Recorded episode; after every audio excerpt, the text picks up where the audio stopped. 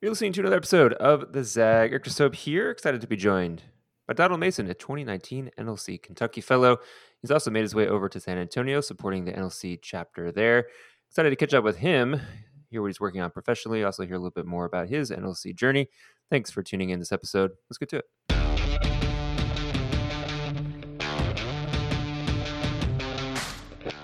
You know, Donald, we're just wrapping up the last lead weekend um, as we record here on a Sunday at the end of January. What do you remember about your 2019 lead experience in Kentucky?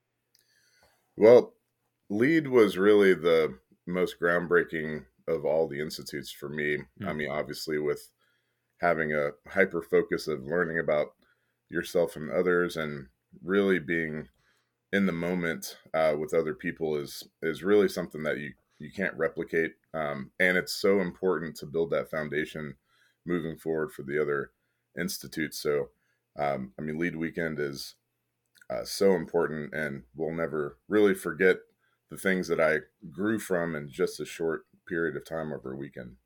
And at that time, did you already have goals and plans about potentially moving or pursuing new opportunities, or did that come a little bit later? Because I feel like the the move to San Antonio is relatively recent, right? Yeah, so it it actually did come uh, right on the cusp of some things that were happening. I wasn't quite sure in the January of when we had our lead, but I I was feeling that there was going to be some sort of pathway divergence. Um, I was leading uh, the Lyric Theater in Lexington, Kentucky, and I had been doing that for uh, almost five years, and it was great. But I also, you know, felt like I was maybe going to go into local politics in Lexington. Um, but I also had this kind of curiosity of I'd been in Lexington for 31 years and I kind of felt that I needed to explore a little bit. I can always come back to Lexington.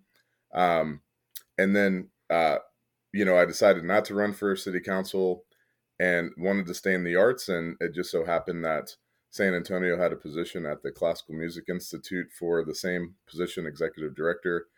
And I was fortunate to be offered that. And now I'm starting a new journey here in San Antonio. And I bet once you got there and explained to people why you moved and what kind of job you were doing, people probably had some pretty immediate questions. What kind of things did you get asked the most once you shared what you were actually doing? Well, yeah, it's funny. Um, I am a vocalist, um, but I'm not a standard musician. So when I tell people Classical Music Institute, they most common course, first question would be like, "Do you perform?" or "What's your instrument?" And it's just kind of funny that that's the lead in when an executive director, like in most other companies or fields or CEOs, don't need to have like a qualifier but I'm like, okay, I'm a vocalist, and you know, um, they're like, well, what do you sing? I'm like, how did we get on this path? And we're not talking about like the actual organization, but it's fine. It's fine. Um, and I have a deep voice, so some people are kind of shocked when they hear me. Um, but uh, you know, the the transition from the theater life, which I loved so much, and the Lyric Theater was such a great opportunity to lead a historically black theater in Lexington had been closed for almost 50 years. So I was the uh, third executive director there and really made some big moves uh, for, you know, entertainment for Lexington and whatnot. Here in San Antonio, it's shifted a little bit. Um, I work for the Classical Music Institute and we're a resident company of the Tobin Center, which has us and the Youth Orchestra of San Antonio, the ballet, the opera, uh, the symphony, and children's choir. So it's it's really a nice blend of uh, San Antonio arts. Um, I do miss very much like booking concerts and mm. doing all that. Uh, those are very long days, very long weeks. Um, but the final event was so rewarding. Uh, we do have concerts with uh, CMI, um, but we also have a very robust education program in the summer um, that we're really hoping to expand to be a year long program and lots of really exciting things uh, that would be happening at CMI, including some sister city connections. Uh, San Antonio has 11 sister cities, so we're looking to get friendly and uh, uh with some uh, international uh, destinations that hopefully we can get some San Antonio students and likewise kind of an, an exchange arts cultural exchange program. And then you know we have a lot of NLC alums who are executive directors of different nonprofits or having to raise money or spread the word about the, the passions and the hobbies that they have. And as you can imagine, the, the pandemic has scrambled a lot of how they they do that. But I guess coming out of it, hopefully, uh, I would imagine there'd be some enthusiasm for for the arts and supporting that in new and different ways. What kind of opportunities are you seeing uh, as we hopefully come out of Omicron in a in a relatively short time here, and people are hungry to get back out, see each other, um, just do the things that we haven't been able to do for a while.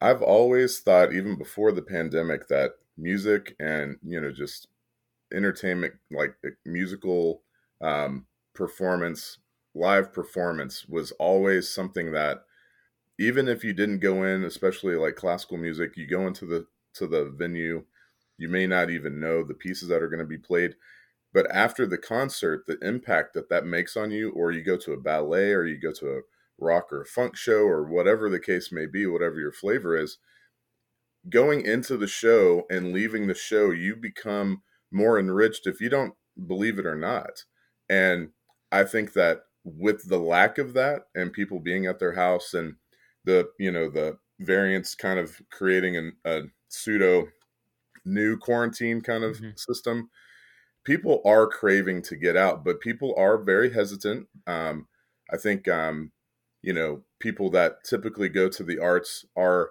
typically going to be ones that would be very cautious about, like, they're going to be wearing masks and all of that. If they're feeling a little bit off, they're not going to go. Um, so that's been a challenge. I think that's going to be an ongoing challenge for the next probably couple of years.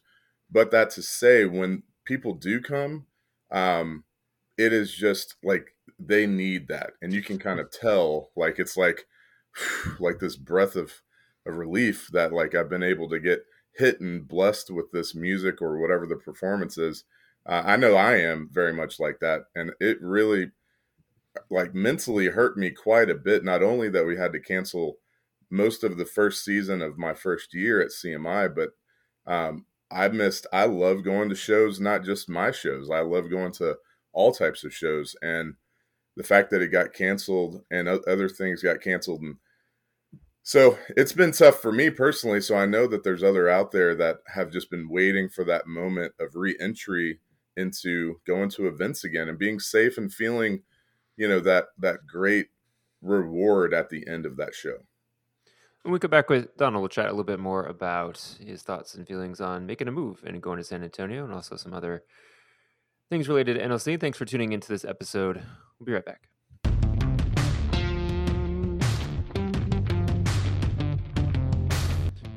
Yeah, Donald, I grew up in Houston, so I have some awareness of San Antonio, but I feel like it's a big, thriving city that not everyone sort of remembers as a big, thriving city. I was curious what your reactions are once you got there and, and what uh, kind of feelings and perceptions you have since being there for a little while. You know, I, I feel that uh, I, I, was born in Midland, Texas. Hmm. Um, but I lived in Kentucky for most of my life and coming back to Texas through San Antonio. San Antonio feels like the biggest underdog city in America. um, and I mean, we are sandwiched in between Dallas and Houston and Austin, even. And yet, uh, San Antonio is just behind Houston as one of the largest population cities in the country. And it's just kind of weird sometimes how San Antonio does get forgotten about. And of course, Charles Barkley dogs on San Antonio whenever he can. And I don't appreciate that as much as I might have laughed about it before. um, but inside of San Antonio, last night I was at the Mayor's Ball. I got to perform some Hamilton, which was really amazing. And just seeing the culture here in San Antonio, I mean, there was Indian dance, there was uh, African uh, fashion show, there was ballet, there was orchestra. Uh, it was really fantastic to see so many different cultures here in San Antonio. And I think Houston is similar to that. I think this area of Texas breeds a lot of diversity and inclusion, uh, openness to other people coming in. Um, and that is a really rewarding part. So I think San Antonio, even with its kind of standing population wise, I think there's even more potential for San Antonio to continue to grow and continue to attract people to this you know amazing part of the country. Last thing, whenever we have NLC alums who have music backgrounds or are musicians themselves, we always want to know what they're listening to. Any recommendations for us about what tunes or bands or things people should check out. So I am kind of an old soul, and uh, I haven't been checking out as much new music. Um, and some of the new music that I have checked out hasn't really hit me the way that some of the old stuff. So I, I do love the Suffers. Um, they're out of Houston, uh, one of my favorite bands. Um, and uh, Khruangbin, um, which is also out of Houston. Those are the Black Pumas. Um, Gary Clark Jr., of course, some of the you know ones I'd be listening to more recently, but Miles Davis and Mozart, Beethoven, uh, Hamilton. I will say I listened to quite a bit of Hamilton. Um, you think that you might have listened to it enough, and you're like, every time I listen to it, especially now that I'm trying to perform it on a you know consistent basis, um, you find something different, or a character will present something to, or like when you start thinking about a song that you're going to perform you you think about what the character's thinking or what they you know might do action wise and that's been pretty exciting but i'm always open to new uh, music suggestions so um, you know you, there's so much out there there's so much content it's almost impossible to keep up with it but that's a really good problem to have for sure.